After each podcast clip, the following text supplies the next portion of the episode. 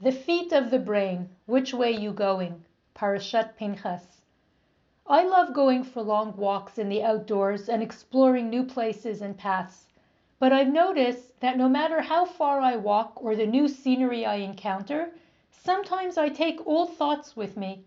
The inner critic is persistent, and instead of it being a nature walk, it becomes the walk of shame and self blame. My feet are free to wander into the unknown, but my own memories and thoughts are still chained to yesterday. Now, there's nothing wrong with reminiscing, but there is something wrong when we continually beat ourselves up over yesterday's misdeeds and can't find it in our hearts to forgive ourselves. Somehow, we feel that if we keep ourselves in a state of perpetual self admonishment and self flagellation, it's a way of redeeming ourselves. And in truth, it does the opposite. Think of yourself as a pickle marinating in sour brine. It serves only to preserve the pickle in a state of sourness. On one such walk, while listening to a Torah shiur on YouTube, as I often do, I was once again burdened by my mistakes. And I asked God when He was going to forgive me because the mess my life was in seemed to indicate that he had not. At that moment, in the recorded class, the rabbi said words that stunned me and stopped me in my tracks. I don't remember the context, but he said, Hashem doesn't want you to repeat your apologies every day. If you're sincere in your sorry, in your word and in your deed, He will forgive you. Now stop kvetching and learn to forgive yourself. Wow! For the first time in a long time, my feet were now stuck, but my brain had a new path to explore. Friends, if we continually beat ourselves up over yesterday, what chance does today or tomorrow have? The Talmud claims that someone who repeats a confession on a past misdeed is like a dog who returns to his own vomit so is a fool who persists in his folly. Now, for the purpose of this article, let's define self forgiveness as breaking away from the past, extricating ourselves healthily, and moving forward with optimism, positivity, and godly light. Be certain it's Satan himself who wants to keep us in a state of unrelenting regret, keeping us bitter, insecure, and fearful.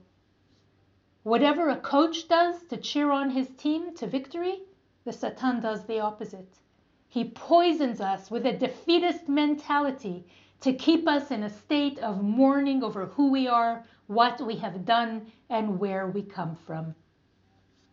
He's the confidence destroyer who makes a powerful and unforgiving case against us, sprinkled with manipulative anecdotes he is none other than the angel of death who has come to kill our potential because he knows that the moment we become self forgiving, we are freed from his fatal clutches and back in God's hands where all things are possible. I can't help but think of King David as a great example. He was a mere shepherd boy who couldn't tolerate the Israelites cowering before the Philistines. And even though he was not tall or trained as a warrior, he decided that he would be the one to fight Goliath. A mere lad with a slingshot stepped forward while all the king's men trembled before their foe. When David was given King Saul's armor to take on Goliath, miraculously, even though he was of much smaller stature than the king. The armor fit him perfectly. With untempered devotion and faith in God, he did not put limitations on his potential, and therefore reality catered to his will. Nonetheless, King David shed the royal armor because he felt more comfortable in his own skin. You see, it's not the armor nor the crown nor your stature that defines you. It is your will and the Spirit of God that will animate the steps you take in life and the blessings that accompany them. So many of us are burdened by past debts, and we'd be only too happy to hear the creditors say they forgave those debts. The same concept applies here. Don't let the past, who you think you are, or what you've done weigh you down. Forgive your debts and move on. Feed your body and soul with new information. Even on a physical level, we know that our body replaces around 330 billion cells per day. And scientists say that within 80 days, we are, for the most part, a completely new person. So start acting like one. In this week's Torah reading of Pinchas, we are briefly reminded of Korach's fate.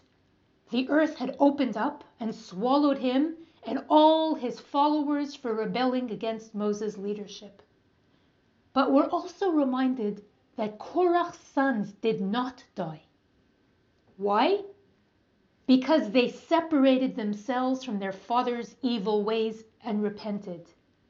We can cast off the sins of our fathers by being children of Hashem and keeping His Torah.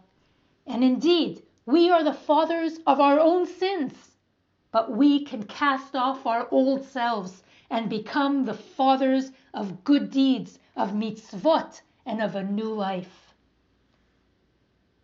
In the Talmud, People have an obligation not to remind others of their past misdeeds, assuming that they may have atoned and grown spiritually from their mistakes.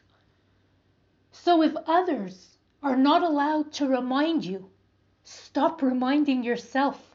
Stop remembering your past and start remembering your future.